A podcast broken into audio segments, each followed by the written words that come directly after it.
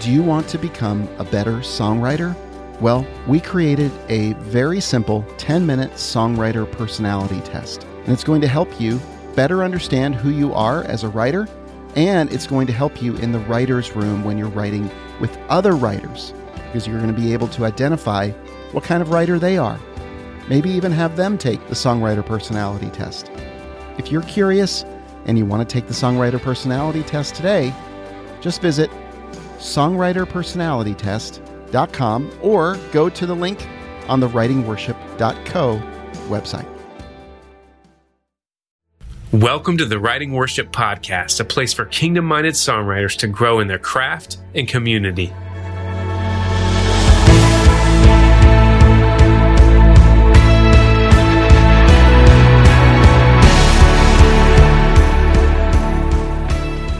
We are live. We are on screen with the one, the only Sharon Byrd. Welcome to the Writing Wow. Worship Podcast. Yeah, Wow. we're so happy to have you, Sharon. Thank you. Wow, what an introduction. the one and only. All the way from what middle Mm. middle Jersey? South Central? Jersey. South Jersey. we have to be very specific about this because there's three parts of New Jersey, and I'm from South, or I live in South Jersey. Okay. Tell the listener who's from the Midwest or the West Coast that might not have a good Jersey experience because you and I have a New Jersey connection. I rely on you. I look Hmm. That's to right. you when I'm being too loud, I'm being too Italian, I'm being whatever I am. Smoothie too loud or Hmm. clapping too loud. Just whatever. Oh. I'm just very loud. So tell the people, the good people about Jersey. Oh, what is it? right. Yeah, tell tell us all about New Jersey. Uh, so unfortunately, there was a show back in the day that kind of ruined Jersey's reputation, but it is Jersey It Shore. is beautiful. Yeah, yeah. I wasn't going to say it, but there you go. Mhm. It's a beautiful state. It really is. It is the garden state for a reason. There's lots of farmland and farms and fresh produce everywhere. So, but there are three important distinctions Oh, between North Jersey, Okay. Central Jersey, and South Jersey. Mm-hmm. So we basically say that North Jersey is a suburb of New York uh, because most true. people live Is there you- and commute. That's where I'm that's where from. you grew up. And then Central Jersey is kind of like no man's land. It's like Princeton area. It's really beautiful. And then we say that South Jersey, a lot of it is a suburb of Philadelphia. And then there's the South South Jersey, which is like the shore. Right. So we say going down the shore. We don't say, hey, I'm going to go to the beach. We say, hey, do you want to go down the shore? yeah. Why? I don't know actually, because I'm actually a transplant. so where I'm from, Florida, we say we're going to the beach, but I learned very quickly that we don't say that here. Yeah. So how long have you been from Jersey? Have you been living in Jersey? I've been living here for 14 years. 14 years. Crazy. So when you were yeah. 10, you moved. yeah, yeah, exactly. Yeah, what I was said. Okay. Yeah, that was very kind. No, when I graduated from college, I I started working at a church up here. So I was 21. Mhm. Uh, I was really young, and then yeah, I just kind of found my community, found my people, and stayed. here we are, 14 years later You went to college where in, in Florida? In Florida. Yeah, in Central Florida. Shout out to SEU, Southeastern University in Lakeland. Yes, I love. I, I loved my four years there. It was amazing. Yes, some of my dearest friends I met there in college. So yeah, it was awesome. That's so cool. So you moved to Jersey because you heard about a job relate connected to the church or was was the denomination similar or how did you get that? Yeah. So Southeastern is a denomination of the Assemblies of God. Mhm. And so there's a lot of connections to churches. And so, yeah, I had um, interviewed in the summer of my senior year and then came up in the fall. And you studied music or worship leading or what? Uh, yes and no. I my major was uh, theology. So, and then I had a concentration in they called it ministry arts. I don't think the degree exists as it did when I was there, but my bulk of what I did was called practical theology and then a concentration in ministry arts. So everything from taking sound classes and a little bit of theater, a little bit of music theory. Thank God. A little bit of music theory. I'm not that smart. So oral theory, aced it. Great. Everything else, I was struggling. So, but it was fun. It was fun to get a variety of just different things. I took an acting class. It was part of my concentration. So it was super fun to be in that and get a taste of everything. So acting would be, I could totally see you doing that. Oh, I loved it. Yeah. we were talking, by the way. I loved it so much. We were talking about doing some um, skits at the conference. So now that Oh. we know Sign you're me into up. I'm there. Oh, okay. I'm there. okay. So we have our I'm there. Right, yeah, our writing worship conference. We're definitely planning on doing some co-writing no-nos skits Like Mm, live skits. live. I'm there. Say less. I love it. we got one. We recruited her today. She's up for it. I, Yes. You know, Oh, yeah. my thing about Sharon, she's always up for it. She's up for a good time. She's up Oh, for a laugh. Oh, for sure. I could definitely recruit. I think Steph Andrews would be up for that. Oh, She's- fun. She, yeah, Katie Rios, pretty sure she'd be. We're just, yeah, I, I'm just going to recruit. If you guys need people, Oh, we I always would. need people. Okay, we Oh, yeah. always We assign people. you a co-writing no-no skit today. yes. Yes. Let it be known there. with this, your people of your choice, whoever you want. on this 17th day of May in the year of our Lord. Yes, exactly. It's official. Now, something It's very official, and it's so serious that I'm wearing my bathrobe. today. Yes, let's talk about this. So, thankfully, this is a an audio only podcast, and we're not recording video. But yeah, tell us about this wonderful Well, look you've got going on you know, here. I just didn't sleep that great last night. Didn't feel like getting Mm. dressed yet, so Right. I what thought I'd- other reason do you need? I thought I'd pop in and see if this was an audio or a video. So since it was audio, I stayed. There you go. I mean, it's better than me. I mean, I'm sitting here in my sumo suit. So, and I, I mean, you mean- you guys are playing it cool and everything, and you know, this is just what I wear on the house. we didn't want to, yeah, we didn't want to, you uh. know, kind of call you out on your sumo suit, but man, Yeah. that thing is huge. Yeah, I mean, for some reason, it's just really comfortable. The air, I think something about the air, you know, in it. Mm-hmm. yeah, And, um, it's comforting. it's like having a built-in pillow, like all around you. Oh my word! it's just kind of fun to roll around every once in a while, you know? Oh my god! you know, it just gets the circulation going. You know, sometimes I work from home and Oh, you my know, just gotta get up and roll around, just fall down the steps or something. Yes, and you're totally protected. You can just bounce all You can do around whatever you on those stairs. Do whatever you want. Yeah. Yeah, Yeah. exactly. And there's no way to fact check anything that I'm saying. Exactly. Right. Tell us about. Go ahead. Did you want to say something else? I was just going to say, if we're honest, we can only see a little bit of what everyone wears, anyways, on video. Exactly. days. oh, that's true. Yep. That's true. so most people wear pajamas. right, I'm wearing pajama bottoms right now. I'm wearing No. my Star Wars pajama That's bottoms. the work. That's the work from home. That's what we learned from quarantine, right? Yeah. Right. Yeah. Yes. You know, business up top.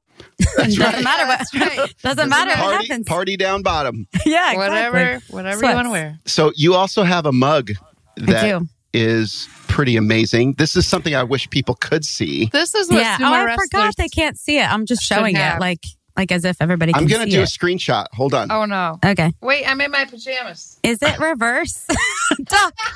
Yes, I got it. I got it. I got it. Krissy was not in the shot. Okay, just my elbow. Look at that thing. Okay. Tell us about this this mug. well, I actually thrifted it. you did. You bought it for yourself. So this was Uh, not a yes. gift. No, this was a thrift store find that I could not pass up. It was like a dollar. And I was like, this is something that I need. it's just, it's so like punny and just on the nose that I just love it so much. It's like Dr. Anita coffee break, you know, and like reference code, wake me up. We have to, we'll have to like post this on Oh, like socials, word. but it's like warning, highly addictive. Patients may develop dependency to caffeine, withdrawal symptoms, like like just silly, just stupid stuff like that. but that. it looks like a huge pill bottle, basically. Yeah. yes, We should. It's like a prescription Yeah. pill Yeah. bottle. Mm-hmm. Right, right. in a in a mug. It's appropriate for you because our community has nicknamed you Doc. Right. It just was so I couldn't I'm just embracing this new identity as a doc. So you have prescribed it for Hey, yourself. Can I just Yes, admit yes. when when everyone kept saying doc, I had no idea who they were talking about like a couple months. and I love that like you went a couple months just not knowing and you didn't you didn't ask. She just went with it. She's too tired. She's, I'm in- too she's in her robe. She doesn't Hey, care. by the way, who are we talking about? Nope, it doesn't matter. All we know is Doc does skits. Yeah. That's all Oh, that's all man. you really need to know. Doc's up for anything. So how'd you get You the know, name? How'd I- you right. get the name Doc? Tell me. So it's from Nick and Melissa. So they coined me Doc and I didn't understand why at first, but then I realized that I think it was actually on my Zoom. Like my Zoom name was Doolittle, Mhm. and that is my husband's last name. And I have, so it said Sharon Doolittle. And I think when Melissa saw it, she's like, oh, like Dr. Doolittle. And then Doc was created and it started with the Morrows and it has now trickled throughout the writing worship community. I'm glad we can announce this today so that I know there are other people that are having questions about it and just don't want to ask. So just to clarify for the entire community. Now I will say that Nick and Melissa like to give nicknames. They do. oh, yeah.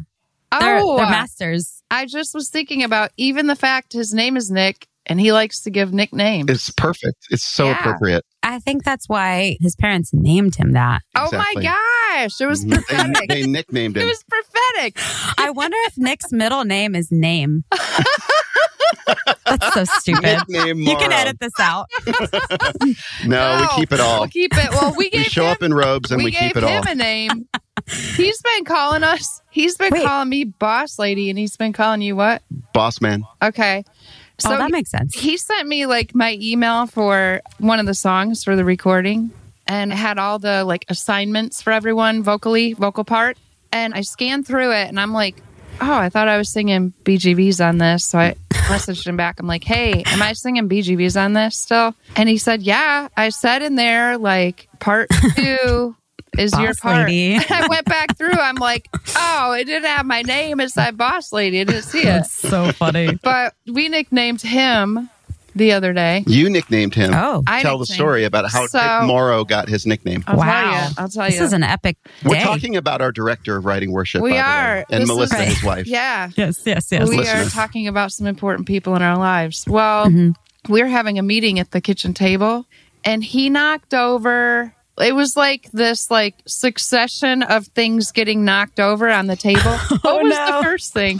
He was sitting across from us, and I don't know what it was, but the main thing, He knocked over a vase that had water and flowers. Oh flowers. no! right? Yeah, we So had a beautiful like- vase. I know that knocked over. Mhm. And then I also know I had this like freshly squeezed from the juice bar juice bottle. green juice. Mhm. Oh, And the juice came after the flowers. I Right, know. first the flowers with the water. water. then It the all came juice. towards me. Then the juice came. I'm trying to me. guess what the nickname is based on your What do you think story. it But continue, continue. Yeah, and then my whole know. outfit was covered in green juice, including my shoes.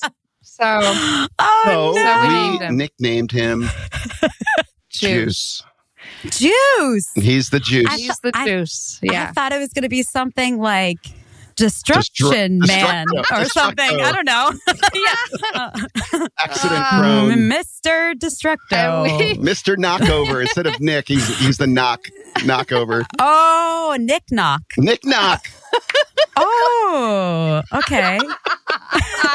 Nick oh my Knock gosh! What? to your job. Wow! Wow! I actually really like Nick oh Knock. no! Nick oh Knock. God. I feel so good about that. Like I'm not good at nicknaming people, and I just I kind of feel really good about that. Well, Gosh. here's the funny thing: we get a text from Melissa, his wife, after an event we just had, and um, she was basically confessing that she she was carrying on the tradition of the family while they were in the church in the office of the administrator that was helping us with everything. She knocked her coffee over, and it came very close to spilling on her computer, but it didn't. But she let us know. Um, I mean, It runs in the family. It runs in the family. It must run in the family. Oh, wow. Well, we have a lot. You're going to be joining us for several episodes, I'm Sharon. so excited. I'm so excited. We have so much more to talk about. I want to talk about your experience with writing worship. We didn't even get into your Yeah. songwriter personality. We'll get into some of that. We'll talk about this latest retreat we went on. We have so much to Yes, talk about. so It'll be much. great. wow, you Yes. sound really It'll be great. I just threw a Jersey when you talk to Jersey, a little bit of a New York Jersey thing. I'm only gonna come on here and banter only if Krissy stays in her bathrobe. That's that's the one condition. That's the one Mhm. condition. Okay. All right. Okay, I'm here. And you always, we're only talking to you with your uh, sumo suit. So, That's right. Yes. Yes. All right. Deal. all right. So we're going to move into our conversation with, well, actually, it was a an interview conversation that Nick Knock did with, had Nick, Nick Morrow hosted Jaime Jamgochian Oh yeah. in the writing club. So uh, it was a, a great conversation. And Krissy, you've you've known Jaime for quite a while. yes. So do you want to say a few things about her just to kind of set this conversation yeah. up? I see her just as really one of the mothers in the industry. Her heart is so good towards others and championing women. And I love what she brings to this part of the world that we really need.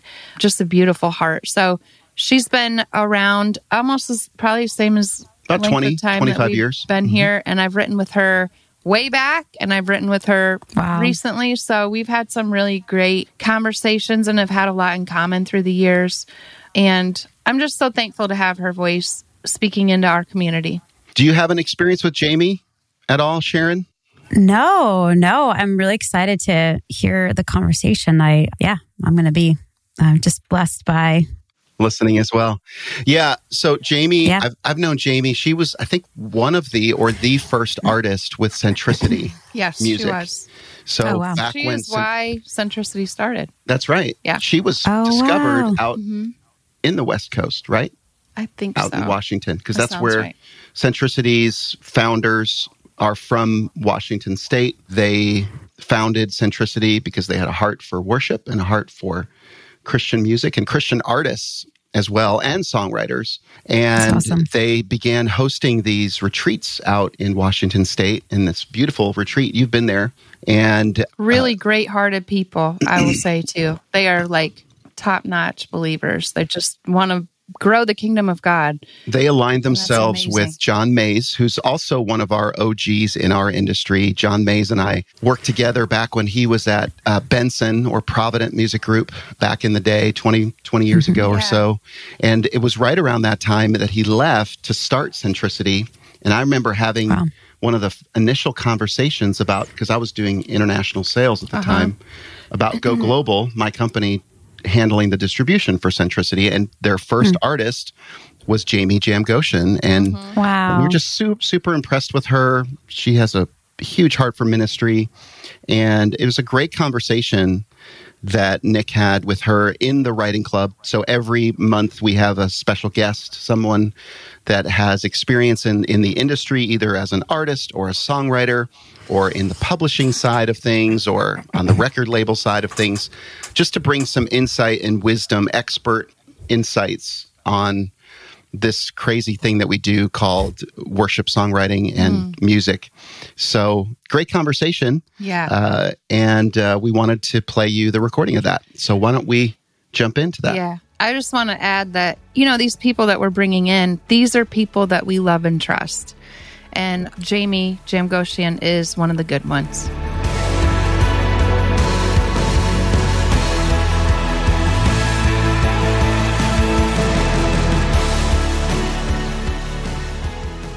Jaime Jamgochian, welcome to the show. Thank you for having me, Nick. It's great to have you. It's you're always smiling. I feel like every time I always see you, you're always smiling. You know what's so funny about that? I must have like grinded my teeth last night. I'm in the middle of an album and the end of a tour. So maybe I like have stress that I'm not aware of. Cause all day my jaw is like killing. So I'm like, oh, I'm not smiling as much today. So thank you for saying that. Well, yeah, no, I, but it's true though. I mean, the the four or five times we've been around each other, I've, I you're always smiling, and I feel like you always bring such a brightness. Oh, Um, that's so because of the hard roads I've walked. I think when you come on the other side, you just value life so much. And if it's a even a decent day health wise, I'm like, yes. So I think there's beauty. There's beauty when we go through those hard things. It makes us love life even more. Yeah, amen. Yeah. Now, you am I correct in saying that you share some of Krissy's story in that way? For those who have read Krissy's book, they know Krissy's had a long Lyme disease journey, and you have that a similar journey in that way. Yeah, I didn't know that it was Lyme disease until about 2018. I had toured a lot. I was working full time at a thriving church plant here in Nashville called The Belonging. And I just felt like, am I one of those people that like need a lot of extra sleep and a lot of extra something? And I just kind of hit rock bottom and finally got to a clinic that did diagnose me properly with chronic Lyme disease, which had probably been going on for a long time. And so it had already invaded lots of different parts of the neurological system, different parts of my body, my immune system. So yeah, it was a big journey to kind of crawl out of that. Thanks to God for his healing and for leading me to proper treatment centers and doctors and IVs and different therapies. But yeah, that's a big part of my story because I didn't know if I'd do music again after that. Mm. And God brought back a beautiful new season um, with my last album and then touring again and now this new album. So I'm amazed at him. I still have to be careful. Like I can tell when I'm pushing too much or, you know, definitely has changed me a little bit, but maybe for the better. I have to slow down now. right. Yeah, making you slow down. Well, gosh, I have so many questions splintering off of that. But first, what I always love to do at the very beginning is, you know, people always do the lightning round at the end. Yeah. Do it at the very beginning. Oh, I love that. I'm just going to fire some questions at you. Answer yes. from your gut. Don't get too nervous about it. Some people get really hung up on, okay. on on these. All right, my first question for you on a scale of one to 10, one being the worst day of your life, 10 being the best day of your life, how are you feeling today? Six. Oh, awesome. Okay. Okay. Uh, if you were on an island, a desert island. Ooh, I would love to go run away to an island. I joke about that all the time. to just an island by okay. yourself. But you could take the catalogs of three songwriters with you. What three writers Okay, so I'm not taking the writers, I'm taking their songs. Taking their songs, but it's not necessarily an artist, it's just a songwriter. So you can take the catalog of any three songwriters. I think I'm ready. Go for it. This one, a lot of musicians get hung up on this. No. think it. I, I think I'm ready. Okay. Okay. And it's going to be funny because some of these people have only written a few big songs, but they're so impactful to me. Uh-huh. I can't imagine being alone on an island without these songs. Mm. So that's where I'm, that's where my head is. Chris Tomlin, mm-hmm. Darlene Zschech. Yeah. And one of my favorite writers in town. I mean, I just think everything he writes is, it just speaks to my heart so deeply is Benji Cowart. And right. even some of the songs we've written, I feel like have, they've not like maybe gone like where other songs he writes goes, you know, in terms of influence or but um, they're the most meaningful. And I always feel like he is tapped into like where we're at in the in the culture, like what's going on in the atmosphere and where we're at as a society and where we're at. Like I just feel like, you know, some people have that prophetic sense about them. I feel like when I'm in a writing room with him, he'll even say things that I'm like, wow, I've been going through that. Or, and then it, or then that season happens. You know what I mean? I'm like, how, how do you know? So those are three of my favorite writers. And some of them have songs that like people wouldn't know, but they're just my favorites tucked on albums or tucked on compilations or, but yeah, I, I think those three are real prolific writers. Boy, shout out to Benji. He was actually just, I think this week or last week, his, the podcast from our conference just dropped that Benji was on. And what a sharpshooter that guy is yeah. as a writer. Yeah. He's like, he, I feel like recently I knew about a few of his big hits, but I went up and looked up Benji's catalog and I was like, oh my goodness. Yeah. I mean, he's just a workhorse. I think even lyrically, melodies come really easy to me. So I'm drawn to people that like lyrically are, he just can take a phrase and find a way to say it where to me it hits my heart so yeah. much more than the way that my brain might process that same yeah. phrase. Yeah, that's he's unique in that way. And I feel like he's also he can genre bend really well. He can go a lot of different directions yeah. and eh, he's just he's great. Okay, I'm going to do one more lightning round. That question. was a great question. It's fun. I it, it helps me tap, and I know you know what. I so I know you're super spiritual. You just gave us a really spiritual answer. you know, some people are like James Taylor or like you know Beatles or whatever. Um, oh, I can give you my secular people. Okay, let's go. Let's go with the three secular. Okay. Who's that? This is going to so date me. I'm like about to date myself. Go for it. Debbie Gibson. Oh, yeah. I get lost in your eyes. I mean, come on. Classic. I wanted to be her. I thought her songs were so potent. I mean, I know she's not like the best writer, but that song touched my life in such a big way. I was in a Berklee class with Livingston Taylor. So James Taylor's brother. He was one of my songwriter teachers. And I feel like he does not get as much credit as James Taylor, because of course, James Taylor's career has been massive. Livingston Taylor's lyrics are some of the best lyrics I've ever read, you know, heard in a song. So I would say Livingston Taylor for lyrics alone. And third, Coldplay.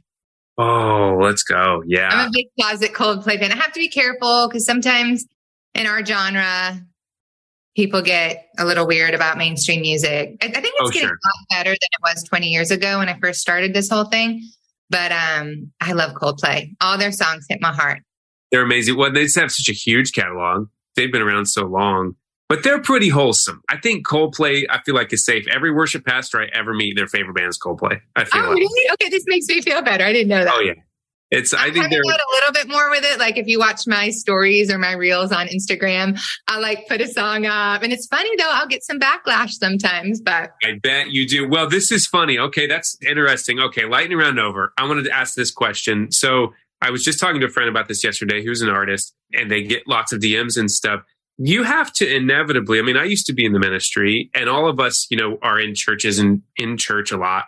And of course, when you're in church, and especially if you're on a platform, you have to be careful with this. Do you find that there's a tension sometimes because you never know what your audience, like what their little weird hangup is? Like they want you to wear a certain kind of clothing or they, you know what I mean? Some people drink wine. Some people don't drink wine. Some people listen to mainstream music. Some don't.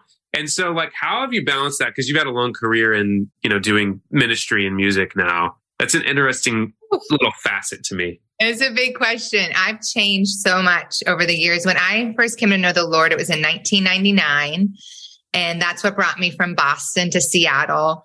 And the church I was at was great, but it was during that holiness movement. And I would say even some revival back in the day. I mean, I remember the altars every Sunday filled with people giving their heart to Jesus. I was part of this youth group called Generation Church. We met every Wednesday night at the church I was part of. Hundreds of kids like running to the altar, throwing their cigarettes and drugs and just getting right with Jesus, like, you know, saying they're going to start fresh and surrender all. And so it was during that time where I can remember like we weren't allowed to wear jeans on the platform. It was pretty oh, strict. Yeah. And this wasn't like yeah. a, I know there's certain denominations that like you have to wear skirts. Like this was just a non-denominational. So I came from that kind of background and I've seen, thank God, how that's relaxed so much. And it's not biblical. I mean, Jesus doesn't care what we wear. I do think he wants us to be appropriate. And especially if we have a platform in ministry, we want to do everything to just help people connect with God, right? So I always just think, is what I'm saying, is what I'm wearing, is what I'm doing, my actions, is anything I'm doing going to bring attention to me? Because if so, then that's kind of not the purpose of being a Christian music minister, right? Go in another genre if you want to perform. Yeah. yeah. Or even with like the dress stuff as a female, like let's be honest like for men like you're, you're, you guys are visual and i get it that's how god made you you know and so are we dressing in a way that's going to like distract or just help that person enter into worship so i do think of those things i like though that like in the churches i've been a part of in the last 15 years it's a lot more relaxed and you know, we, we, don't think twice wearing jeans or skinny jeans or, you know, back in the day that might have been like, oh my gosh, you know. And I even had a whole ministry when I first got started for teen girls called Modest is Hottest because I don't even know if you know this part of my story. Wait, wait, wait. This was the name of the ministry. it was an event. I did all over the world Guam, Japan, Norway, you name it, Guatemala. Oh, wait, wait, wait, wait, wait, wait, wait, wait. Wait, skip over this. did you coin the term modest is hottest? Yeah, sold thousands and thousands of t shirts. what? People laugh, and I'm like, well, it helped me buy my first condo. But honestly, I loved this is what happened. When I got saved, I was first in my family. I was 21, brand new Christian, didn't do everything right, lived the typical high school, college American girl life. And I wouldn't say I dressed like crazy immodestly and I didn't live like a crazy life, but wasn't following the ways of God in those areas of purity and modesty. And I was so grieved when I got into the church that nobody was talking about it. Like when I first got saved back in 1999, 2000, like it was this taboo thing to talk about different issues. So I'm like, I want to talk to the young girls about how beautiful they are and where their identity lies and why why we wait like why does the bible say to stay pure before marriage and instead of making it this taboo thing, weird thing. And so I started doing these events, these purity events. And then I needed a t-shirt because, you know, it's half of how you make your income and, you know, rightfully so is merchandise. And so I'd have my CD and my Modest is Hottest t-shirt. So then we named the conference Modest is Hottest. And we had like a little segment about clothing and modesty. I've always loved fashion and clothes and dress, yeah. you know, kind of trendy. But like, how do we keep the trends in a modest way because you know we've gone through a lot of different trends in life where different things were cute but maybe not appropriate back in the day yeah. so yeah so that's my past i don't do that anymore i did that from about 25 to 32 and then i'm like okay i'm passing this baton off I, I just kind of grew out of it and i honestly by that time that message to me had changed it was more about your heart than even your your what you were wearing and stuff sure. I, haven't talked about that in years. I feel like my brain just exploded. We say the term modest is hottest all the time at my house. Mm. Like, we use that phrase that. all the time. I didn't know that we should be paying you royalties on that. Yeah. Uh-huh. But somebody, I won't use his name, an artist recently put out a song and he he's big Christian artist and he used that term and I was like, okay. it's become no, that's really it really is like a household term, I feel like in Christian yeah. evangelicalism anyway. Yeah. So back in 1999, I started that. that's amazing. Well, let's okay, let's zap back there though for a second because yeah. I want to ask you about your story. And you yeah. came I'd heard that somewhere. You'd shared before that you got saved in college age. And then pretty quickly within that, you were doing some music, but you like you signed with um our friend John Mays at some point. Yeah. That how did that all play out? And I'm curious about that part of the story. Yeah, so I was um, studying jazz piano, pop music at Berklee College of Music in Boston, not Berkeley, California. Everyone's like, "Oh, you went to Berklee." I'm like, "Berklee College of Music, different." Loving that. I was singing in cruise lines, bars, you know, "My Funny Valentine," just all of that. And came to know the Lord. Had a radical salvation experience through a classmate who is still a dear friend. And she just had the love and the light of Jesus shining from her. And I was so drawn to her. And I knew it was the God within her. And she gave me my first Bible. She introduced me to Darlene Zschech, shout to the Lord, my first introduction to Christian music. And I can remember when I heard that music, something in my spirit leapt and it just so deeply spoke to me not even as as a human but even as a musician. I was like i mm. think i was made to do this. I wasn't even a believer yet. Just the sound the sonic where it was at sonically at the time the voices at the time were very similar to my voice. So i started listening to these songs you know we're talking like Open the eyes of my heart, Lord. Like back in the day, shout to the Lord, the classics, you know, you are my strength when I am weak. All those, oh, I love them. All those old goodies. And slowly but surely, the things that she was sharing with me about the Lord, it just took root in my heart. And I ended up giving my heart to Jesus towards the end of my senior year. I had been asked to be the singer at the commencement graduation ceremony where we walk. And I can remember everyone was used to me either singing a jazz song or like a hopeless, depressive love song that I had written, pop song. And here I am in front of like thousands because everybody's parents are there. It's like commencement. Carly Simon was our guest, what do you call that? Like the guest speaker. Yeah. At the, at the graduation for college. And I get behind the grand piano. And it was the first time I had ever sung a Christian song. It was like the first Christian song I had written. I can't even tell you it now, but I remember it was about wanting to know Jesus and wanting to see him one day in heaven. So I thought it was beautiful. My parents were like, is she depressed? Like, is she okay? Is she wanting to go to heaven? you know? But they didn't know that I had had this encounter with the Lord. Yeah. That led me to Seattle, from Boston to Seattle, because I knew such few Christians. And I knew one of the girls there was in this Bible school and they had a worship track. And I'm like, I think that's what I was created to do. So I moved from Boston to Seattle get involved in this church. It was a big church at the time, did their Bible school for two years, kind of like an internship. And um, they were like, You're the Berklee grad. You play piano. Can you sing? Can you? I'm like, I know, shout to the Lord, you know? so I'm literally up there. So it was just kind of very organic. And then, yeah, the, the owners of Centricity, Centricity kind of became, and I got signed there when I was 25 their first artist and uh, they're just the most lovely people and then they've built their team up and now everybody knows centricity because of the fabulous lauren daigle and bands like unspoken and all their other bands so that brought me to nashville at about age 27 and more into christian music then since then so you're Did the very question Totally. I was just yeah. curious about some of that story and how it wove together. You were the very first artist on Centricity. Isn't yeah, that the a- owners would hear me lead worship at church. I see, because that's right. Because there's a Seattle or a, a Washington connection. Yeah, they, it was it was based in Washington before John Mays. I begged them. I'm like, I know this guy in Nashville. He's supposed to be amazing. He's a freelance A and R. His name's John Mays, and they connected. And yeah, yeah, that's incredible. Well, for those of you who don't know, ladies on the call with us, or, or those listening, John Mays is is, is basically the legend now of. Christian A and R. He's discovered Lauren Daigle and gosh, who else? Nichole Nordeman, mm-hmm. Katy Nichole, Katy Nichole. Like, there's so many that he's. um But he's also like the sweetest man in the world too. So that's curious. So he was. He must have been. He was at EMI, you know, Capitol stuff back then. So he must have been rolling off of that he had just got letting go. You know, the music industry, it's like everybody works everywhere business wise.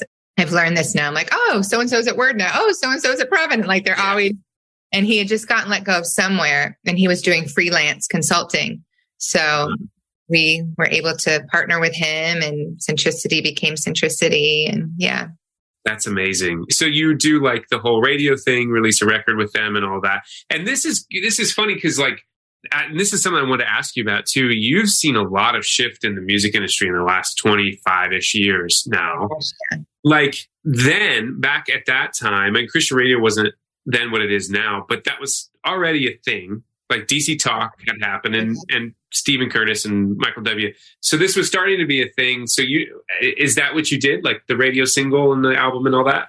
Yeah. So by the time I was like 27 and we put out my first album and my first radio single and Centricity became like a legit record, Christian record label, that was when there, you know, the Fish, K-Loves, those were all Way FM. Those were all very popular Christian radio stations. Each town would have their own kind of mom and pops. Now, a lot of them have been bought out, you know, by K-Loves, but so we, yeah, we serviced my first single. Actually, Hear My Worship went number one at radio for 12 weeks. So that we did like the radio tour. It was a worship song, which was cool because then a lot of churches with CCLI began singing it. So it was charting on CCLI. So like around the world, a lot of churches were singing it. So it was a beautiful gift from God to start that way because my heart was really and remains to always have been ministry. And when I say that, I mean like in front of a crowd, either leading worship or speaking or sharing a song from the heart. And what I've found now, a lot of people don't even tour. It's more you put a song on Spotify and you hope it does well. If that one doesn't go well, you put another song up on your digital DSPs and you hope it goes well. Radio is great if you have a label. I will say it's very hard as an independent artist. We've had a little success on a few singles, but it's a lot harder to get great radio unless you have one of the major labels behind you. There's a few and far betweens that break through, But as an indie artist, it's really hard to get radio. So yeah, we did the radio. We did, the, I mean, I toured with Point of Grace. I toured Mark Schultz. I toured Big Daddy Weave, did a lot of touring and then really found my niche with these girls events and then women's events. So that has been my, the bulk of what I've done the last 15 years. That's amazing. And you've kind of done it ever since. You've continued that. Yeah. The worship has always been my heart. Even like, it's so funny because I'm work, working on a new album right now and we've got two songs that are definitely classic. Put the lyrics up, put your hands up, corporate worship. But for whatever reason, the songs that just come naturally out of my heart are more the inspirational CCM ish. I've always been more of an inspirational artist than even like AC, K Love, CCM. I just tend to write more that way. So finally at this age, I've like embraced it. I'm like, I'm an inspirational person. I'm an inspirational artist. God, I'm just going to be who you call me to be and not yeah. fight it anymore. But yeah, so that I, I have a heart for the local church. I've worked at several local churches, either as a worship leader or like a new Christians pastor. So I love, I love doing things with the local church and still will like be brought in as a consultant for worship and that kind of thing. That's amazing. Yeah. So, what's been some of your biggest observations? I wonder as you navigate, because this is a really interesting space from 1999 to 2023, because you had, I mean, it went from CDs to like illegal streaming with Napster and all that. And then you had iTunes for a while. That was kind of the big thing. And then pretty quickly, Spotify and streaming really took over. I'm curious, like, and then, and that's just on the album sales side of things. There's a touring and all these social media has changed the game so much for artists. I'm curious what your takeaways are and like how you've had to adapt because you're still going strong. You're still in the game. Trying. what's that? I'm trying. yeah, I mean, what's what's been that like adaptation in the journey been like in that way? So when I started, and I hope you ladies remember this, MySpace Anybody oh, remember yeah. MySpace? Yeah. So I had the MySpace account. I can remember the label at the time. We grew that thing. I mean, it was like, it was an impressive MySpace, you know? and I'll never forget when they were like, oh, now it's Facebook. I'm like, but we've just grown MySpace to like, so now let's shift everything to Facebook. Now let's shift everything to Twitter. Now let's shift everything to Instagram. So I'm like, oh, but um, yeah, I would say with your remark with like I started with CDs. I can remember when that first album came out in 2006. It was called Reason to Live, and we did every bookstore, every Lifeway, every Family Christian bookstore, every Mardel. That was your marketing. You went to those bookstores, women, men would come, I'd sign the CD would do CD release concerts. You would yeah. send in forms. We don't, I don't do this anymore. We would send in forms of how many albums we sold after each event. And that's how they would tally up. Do you have a gold record? Do you have a platinum record from these forms? And I, I it always bothered me because I'm like, you know, people are lying on those forms, even in the Christian music industry. And that really bothered me. But, um, if someone took the CD when they put it back, count it totally. totally. so it started there. And I mean, to this day, I still have my physical CD at my events because my market, my demographic, I should say, is women now. I'd say from about 35 to 70. the older women love me for some reason. So they still want that CD. I mean, I'm on a women's tour right now called Aspire and they still come up. Oh, I'm so glad you have a CD. I still have my CD player. And I'm like, I'm so glad you want to buy it, you know? Yeah. Yeah. Um, we went from that model to, like you said, to iTunes. And I can remember that would have been my third Centricity Records album. We were up to iTunes, maybe 2010. Does that sound right? iTunes around there, 2012. Yeah, Spotify, I know was 14. And so that would be right. Sound right. And that was a whole learning curve of, okay, so now people are going to iTunes and we're not selling as many actual CDs. And then the whole Spotify, Amazon music, I'm still trying to figure that out. My Spotify is embarrassing. I, I grieve when a, like a young kid next to me on the plane finds out I'm a singer. He's like, "Oh, let me find you on Spotify." I'm like, "Oh, it's so unimpressive." But I used to really do music back in the day, you know, when we had CDs. Um, but now, like, you know, it's all these digital streams and, you know, digital marketing and digital this, digital that. I'm trying to learn and catch up. Thank God I have a beautiful new team around me that's going to try to help with that. We'll see. I don't know if it will help it grow or not, but I've seen it all. And this is what I'll go back to. If God has called you to ministry, we are Christian musicians. I think that's the crowd that you're you're working with here with Write Songs there will always be room and space for that because the church always needs to sing. The church always needs a worship song. And if that's your heart, there's always going to be an avenue to minister.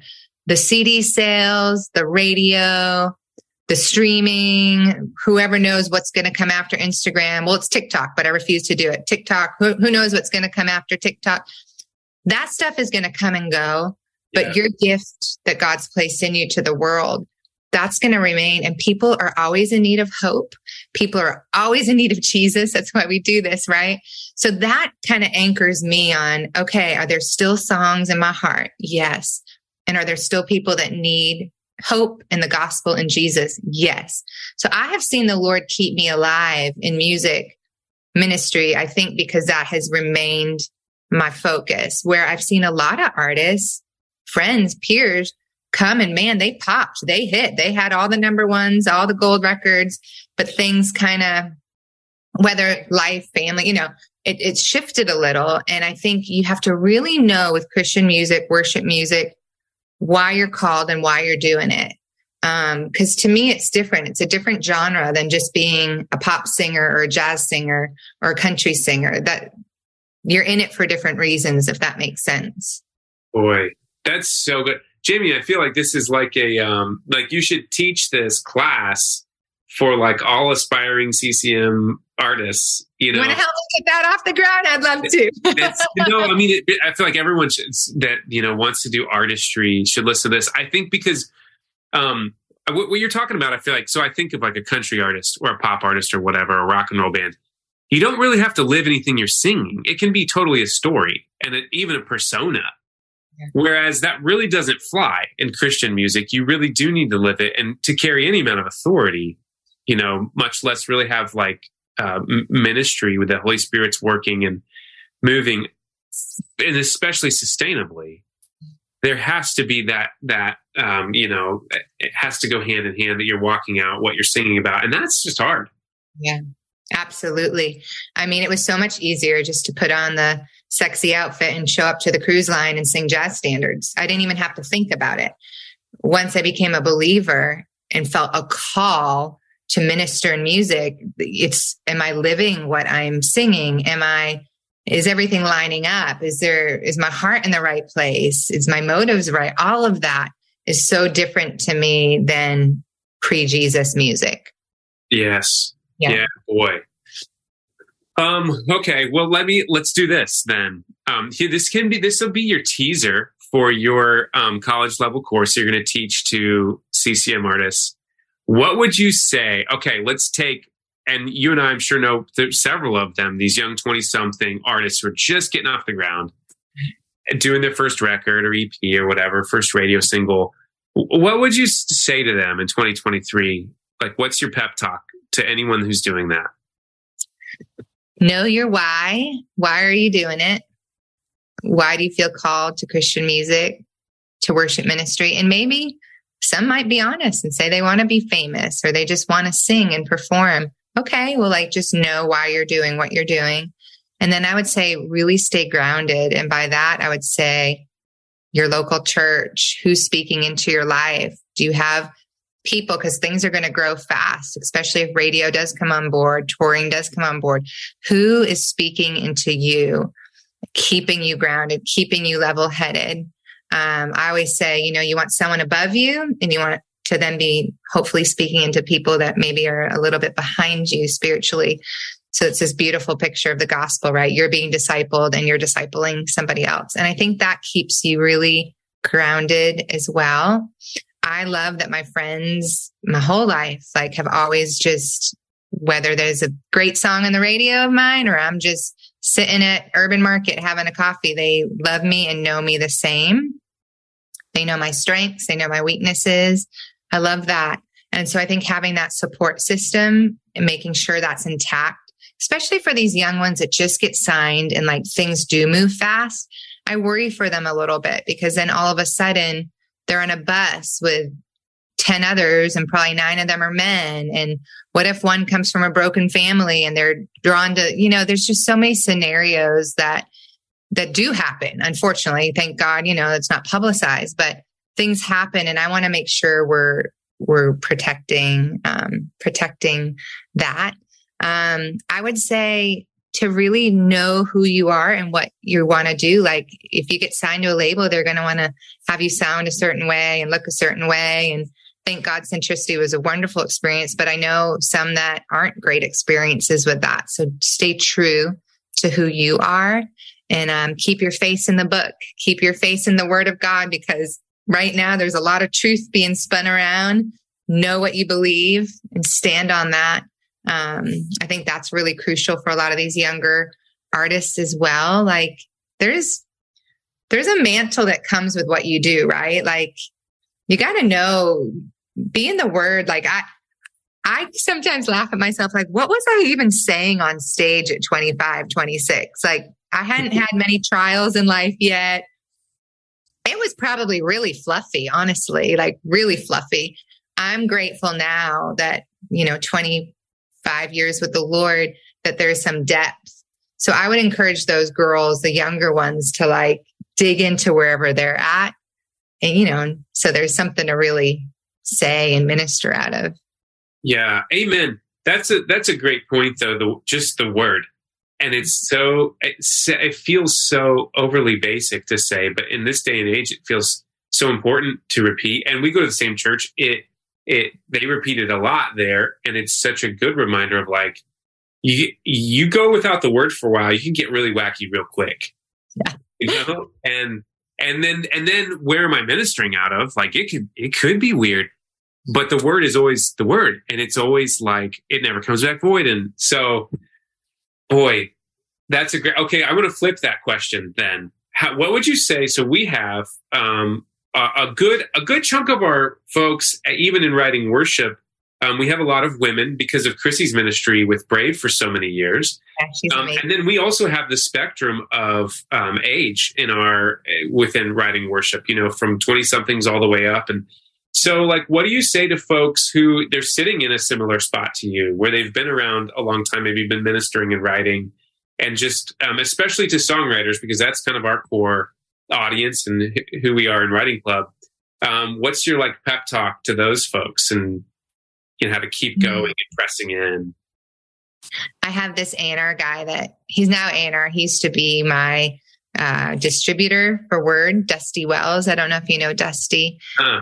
So he worked at Word for years in their distribution, and now he's over at Daywind. And he, oh, he's encouraged my heart so much as a writer. He'll he'll always say it's the heart songs, it's the heart songs that people need. Mm. And so I think as a writer, if I were to encourage other writers, it's not to look at what's popular. It's not to look at the trend or the sound, the current sound, but to write those songs from the heart and to very similarly like to be digging in like are you in the word? Are you in prayer? Are you pouring out to people and have people pouring into you to stay grounded so that things don't get a little weird or off or fluffy or whatever? Um, i would encourage in that way. And then like the practical things would be what fills you up so that your cup overflows with your writing. Like for me it's hiking or walking or being out in nature or just getting out of my normal environment that kind of I love the ocean that kind of creates the creative juices to go a little bit more like taking time to do that as a writer I think is really important. Um, John Mays used to always tell me, read, read, read, books, books, books. And I love to read. I read quite a bit actually, but uh, in terms of songwriting and creativity, what helps me the most is being out in nature outside just kind of gets those juices you know an idea might come a melody might come also am a big fan of co-writing which you know we do a ton here in Nashville and I think there's something about coming together like what Krissy's done so beautifully with her brave girls coming together that iron sharpening iron I'm weaker at lyrics. So I love to pull in a, a, stronger lyricist and better at the melodies, you know, finding those people that you really complement and gel with, um, I think that makes us a stronger writer as well. That's so good. And it also springboards me into what my next question was going to be, which is that you do a ton of co writing and have done so much over the years. And um, I'm curious, what are your like co writing etiquette tips that you've picked up where you feel like you've gotten to observe so many writers um, and do's and don'ts and things? What are your best tips for for fellow for other people who are are co-writing and how to be a great co-writer in the room? I can't remember who taught this years ago. I was actually at a Centricity Writers Retreat, and I didn't even know about co-writing until I moved to Nashville and had signed my deal. And John Mays was like, "Great, we're going to get you in the room three or four times a week with other songwriters." I'm like, "What? I'm not just going to write my songs and record them." Uh-uh. You're going to get with more seasoned writers, producers. That's just kind of what we do. And I'm like, wonderful. My first co-write, I was sweating. I was anxious. I was with this strange man who was like twice my age. He was on a guitar. I was behind the keyboard. I'm like, this is the most awkward first writing date ever. Like that's what it felt like, you know, just like an awkward date. He was married. There was nothing inappropriate like that, but you really have to learn how to co-write, you know, and the art. Like I love what you said, the etiquette, the art of it. So back to something I learned at that centricity retreat. Usually in a writing room, say you have three people, you're going to have three different types of animals. And this is how they described it. You have the wolf, you have the lion, you have the little lamb. Well, beginning, I was the little lamb. I would sit there. I think I have an idea. What if we play this chord? You know, and I would barely talk or what if we say this like little lamb, you know? Then there were the wolves that just went in. This is how it needs to be. We're going for it. Kind of like dominating. And the lion would be the one that kind of roars. Ah, ah, ah. And so like figuring out in the room, and you can do the whatever animal you want within the room, what's everybody's personality? What's everybody's strength?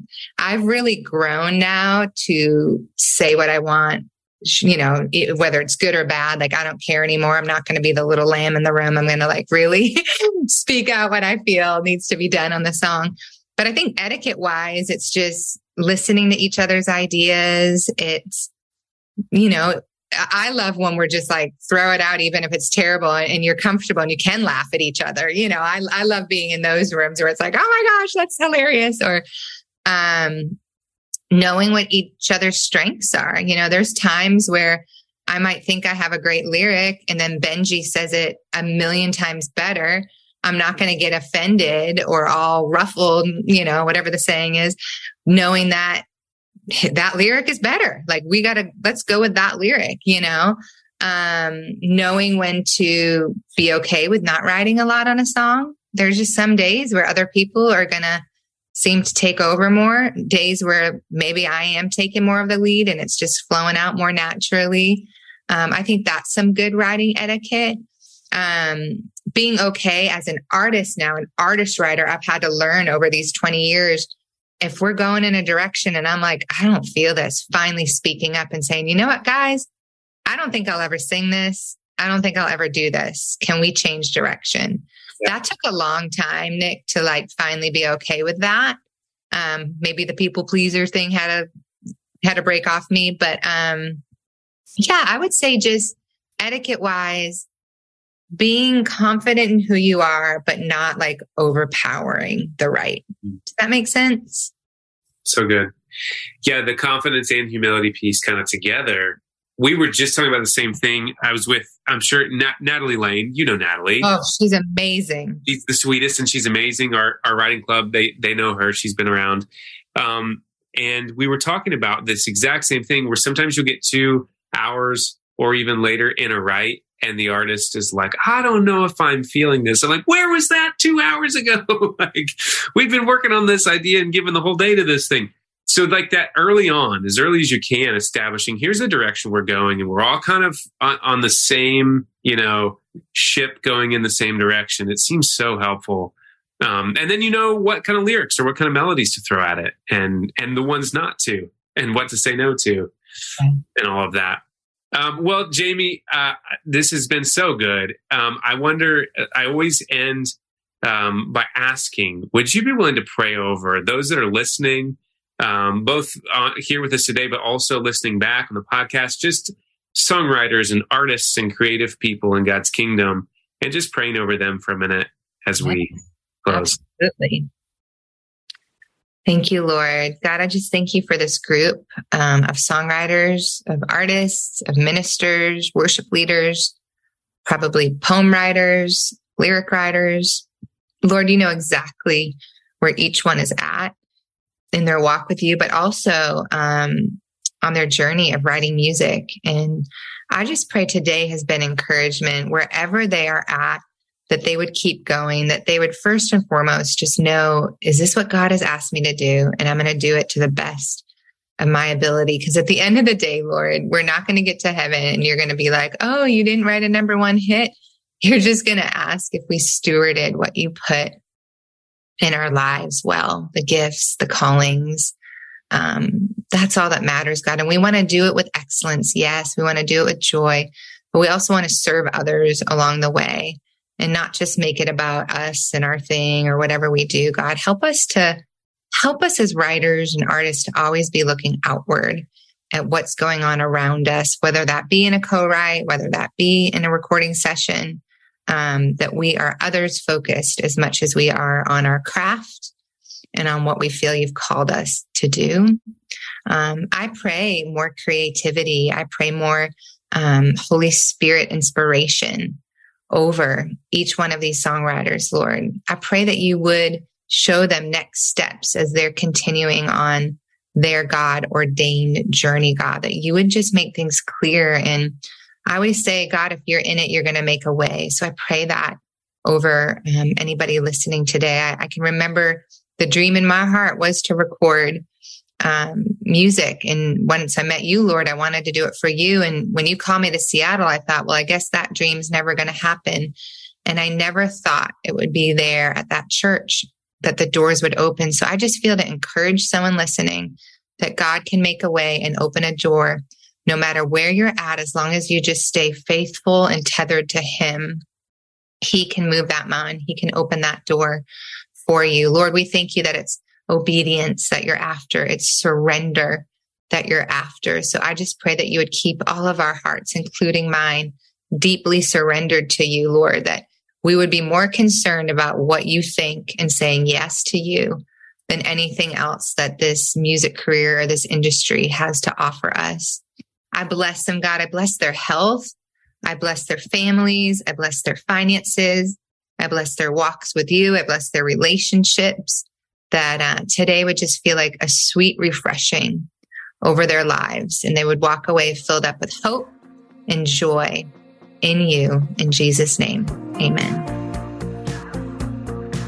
I hope that was as meaningful for you as it was for us.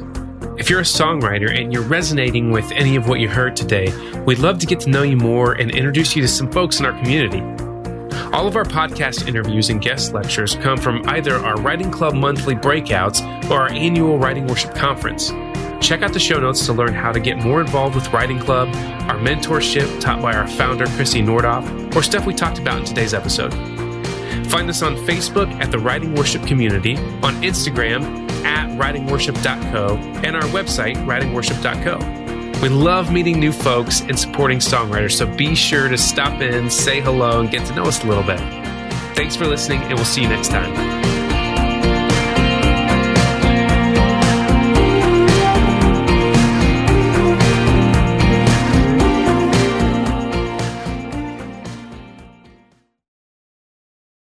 The times I've grown most as a songwriter are the times I've had mentors showing me the way. If you're looking to grow as a songwriter, we're now accepting applications for our worship songwriter mentorship. Now, it's available only a few times each year. The Worship Songwriter Mentorship is a songwriting intensive that will help you craft impactful worship songs. It's a course created by Dove Award winning and Grammy nominated, uh, drumroll here, please, our founder, pro songwriter Krissy Nordhoff.